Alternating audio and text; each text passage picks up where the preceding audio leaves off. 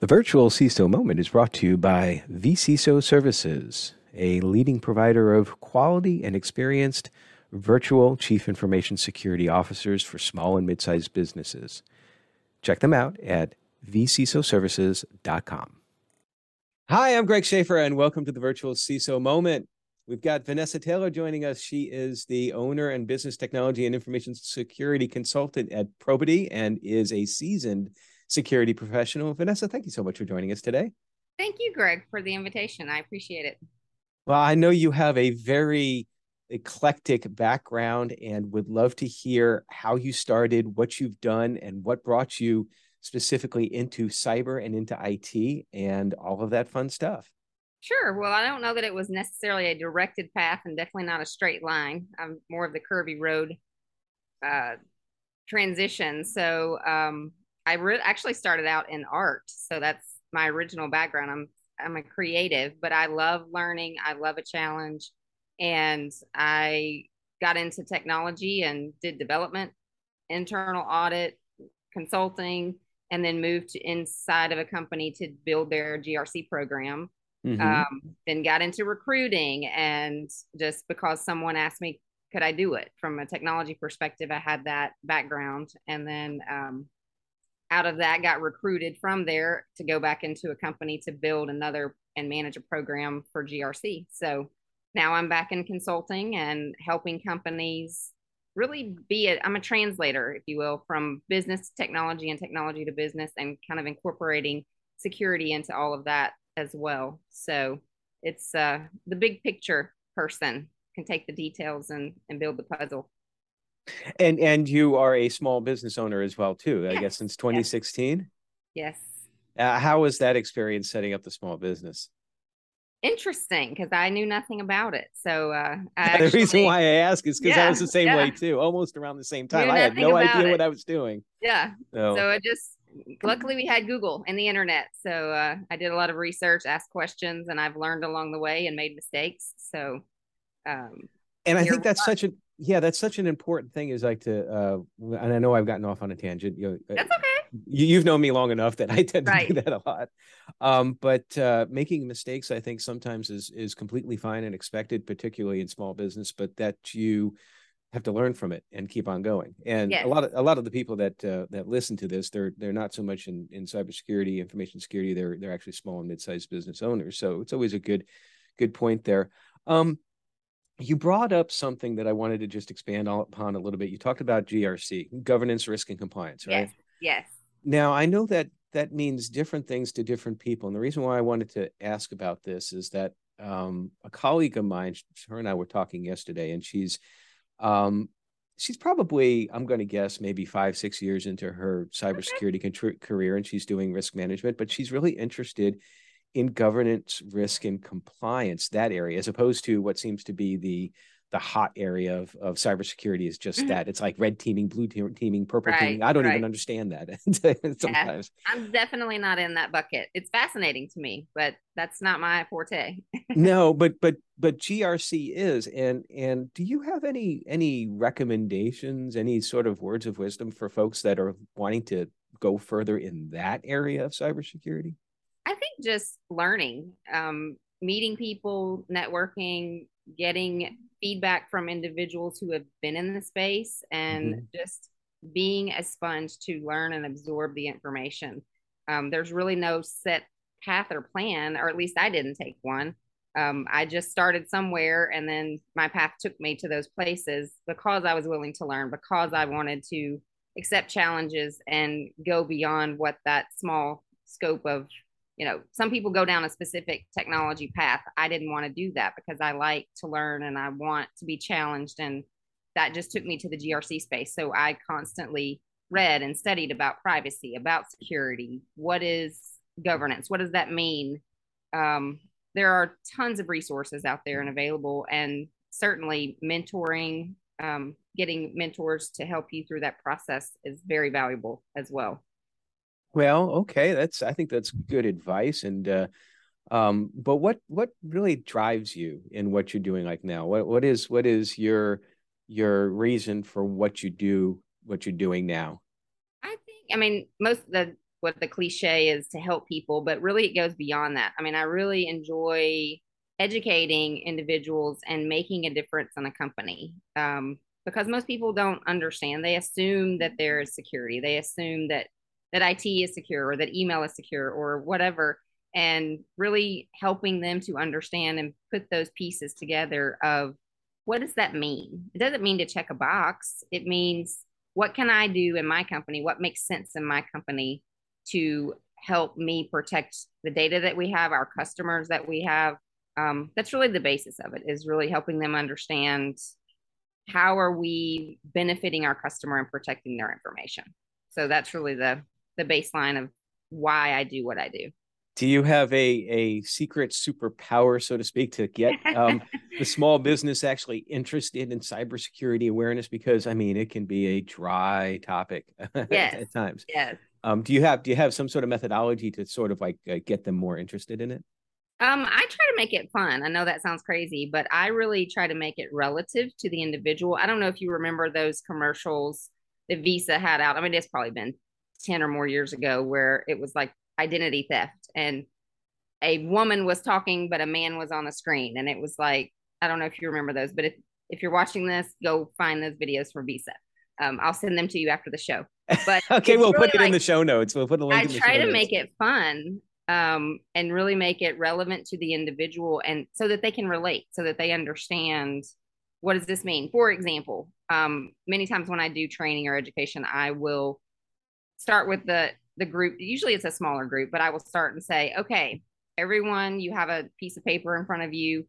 Write down your social security number and pass it to me, or get out your credit card and pass it to the front of the room. Some people mm-hmm. automatically will just because they trust me, they will just start writing things down. And other people will be like, wait, what why do you need this information? I don't know. Why do I need this information? So I make uh-huh. it kind of bring it in there and and talk through that process. And some people are like, oh, wait, why do you need this information? You know, they're they're handing me their cards or they're handing me their numbers. And so we talk through what does that mean? What does why do you why do people give you their social what would you do with it you're meant to protect it so you should treat your customers information the way you would treat your own or expect other people to treat your information. So that's where usually where i start and then we just kind of go through the process of educating them on what that means and how do we protect it versus the technical aspects of it. I make it more realistic to the individual based on their circumstances.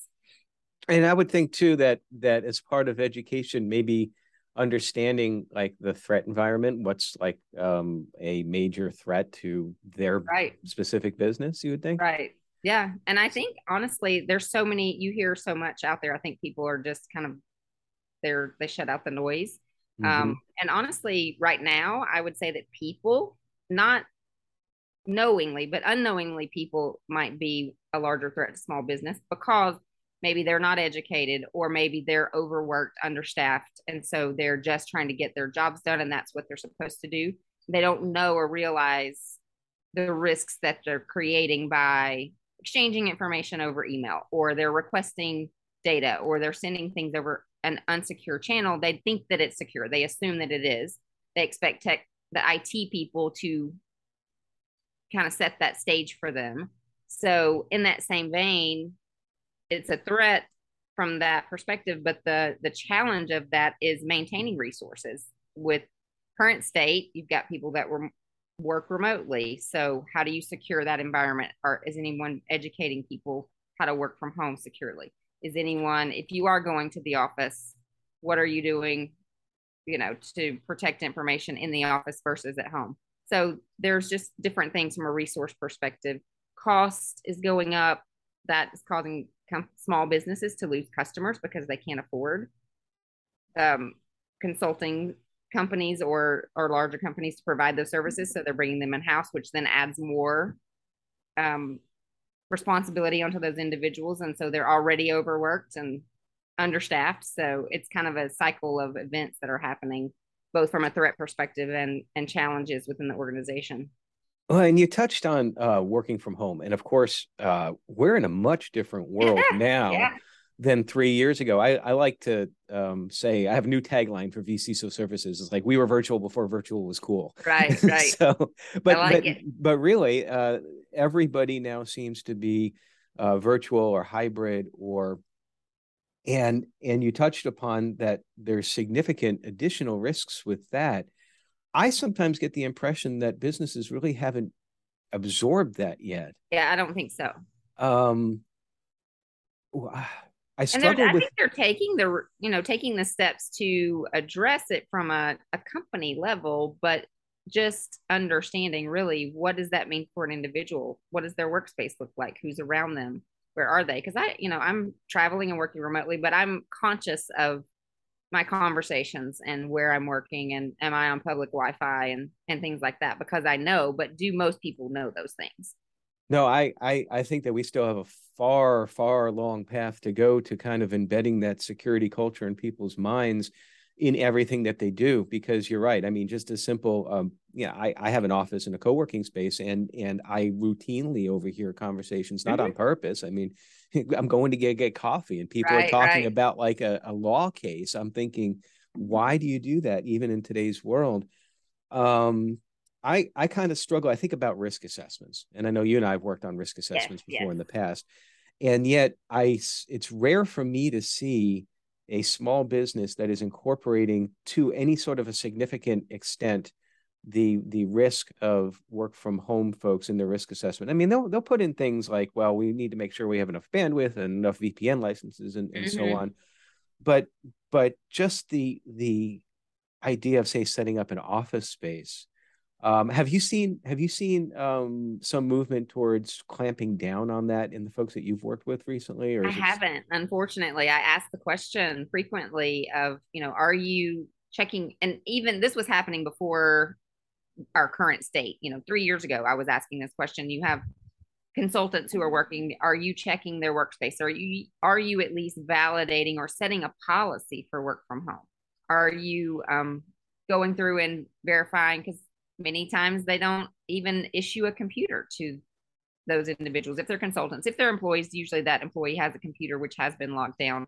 But there are so many different things about do they have antivirus? Do they have firewalls on their computer? Are they on a secured wi-fi? Are they working on public wi-fi? If they're working on public what are you doing to help protect that? Do you have a vpn set up on the computer? I mean there are so many different things about what questions to ask and most people aren't thinking about it. You know they're just assuming again that we have a secure that it is taking care of it. Well and and i saw a fascinating thread on either twitter or linkedin recently that i this is a risk that i would never have considered. And it's not really an information risk so much as an asset risk but um, in in order to try to be more efficient this one company when they were giving when they were assigning laptops. So they ordered a, a laptop from Apple and sent it to the employee's address and all that. The employee, a couple years later, this was during the beginning of COVID. The employee, a couple years later, terminated, um, returned the laptop but never logged out of it. And the company can't unlock the laptop, and Apple will not let them oh, unlock wow. the laptop because the laptop was sent to the address of the employee, not to the business. To the ad- Wow. I would I would never have thought I hadn't of that. Thought about that either. Um, so all these like new risks that are coming out, and of course, there's the laptop's encrypted, so it's not strictly a cybersecurity information security risk. Um, let me stop there for a second because this is just uh, just a a tangential out of, out of yeah. left field question here. Um, how would you define cybersecurity versus information security? Just out of curiosity. Um, I would say cybersecurity would be more your techie, like the super technical hacker type um, world. I would agree that it's not necessarily true, but I think that's probably the, the common thought. Information security is data protection. It's protecting the information through also using technical means, but it's focused on the protection of data. So cyber, cyber would be a subset of info. Yeah, basically and that's that's the way i approach it as well too but i've seen and you may have seen this too over the years the definition of cyber and infosec kind of flipping and some people will say cyber to refer to stuff and that infosec is below cyber and I think that it's just uh, I might add this as like you know one of the questions we talk about on on each of these podcasts because it's the most important thing isn't necessarily how you define it, but making sure that when you're talking to someone else that you have an understanding of the definition. I think. And I so. think I've actually run into this a lot with my clients. Is well, one technology terms are used interchangeably all the time, but also in general, we're human, right? So mm-hmm. I might say something and you might perceive based on your own experience, based on your own perceptions, based on your own definitions, what I'm saying may be different than, you know, what you're hearing may be different than what I'm intending you to hear. So, generally speaking, I think that applies across the board, but it can truly apply in technology and security and protecting information. And i think it can be magnified by by you know exponentially on yes. like twitter and social media. Yes. because you're because you're missing the the human face interaction. You just type something and it's like wow okay uh didn't really what does that really mean? understand that. Right. Well well very very interesting path um what are what's your future path? What are you looking at? Uh, i really am trying to get into education more um i really really enjoy mentoring i've had the opportunity to go and teach some classes at tsu um as as part of their executive mba program and i really enjoy that. I have worked with students at universities just helping them transition interview i mean not just technology although i do think more people we we have a shortage of resources in technology and i think mm-hmm. people get intimidated by when you hear technology or it they think it's super technical um i would love to see more women in it and people in general though i mean just speaking from that perspective educating mentoring getting people to understand the scope and breadth of what this could be not just I'm typing on a computer or sitting in front of a computer all day, every day, because some people love that, but others may not. And they won't get into technology or an IT role simply because of that. They don't want to sit in front of a computer, but it can be a lot of human interaction as well.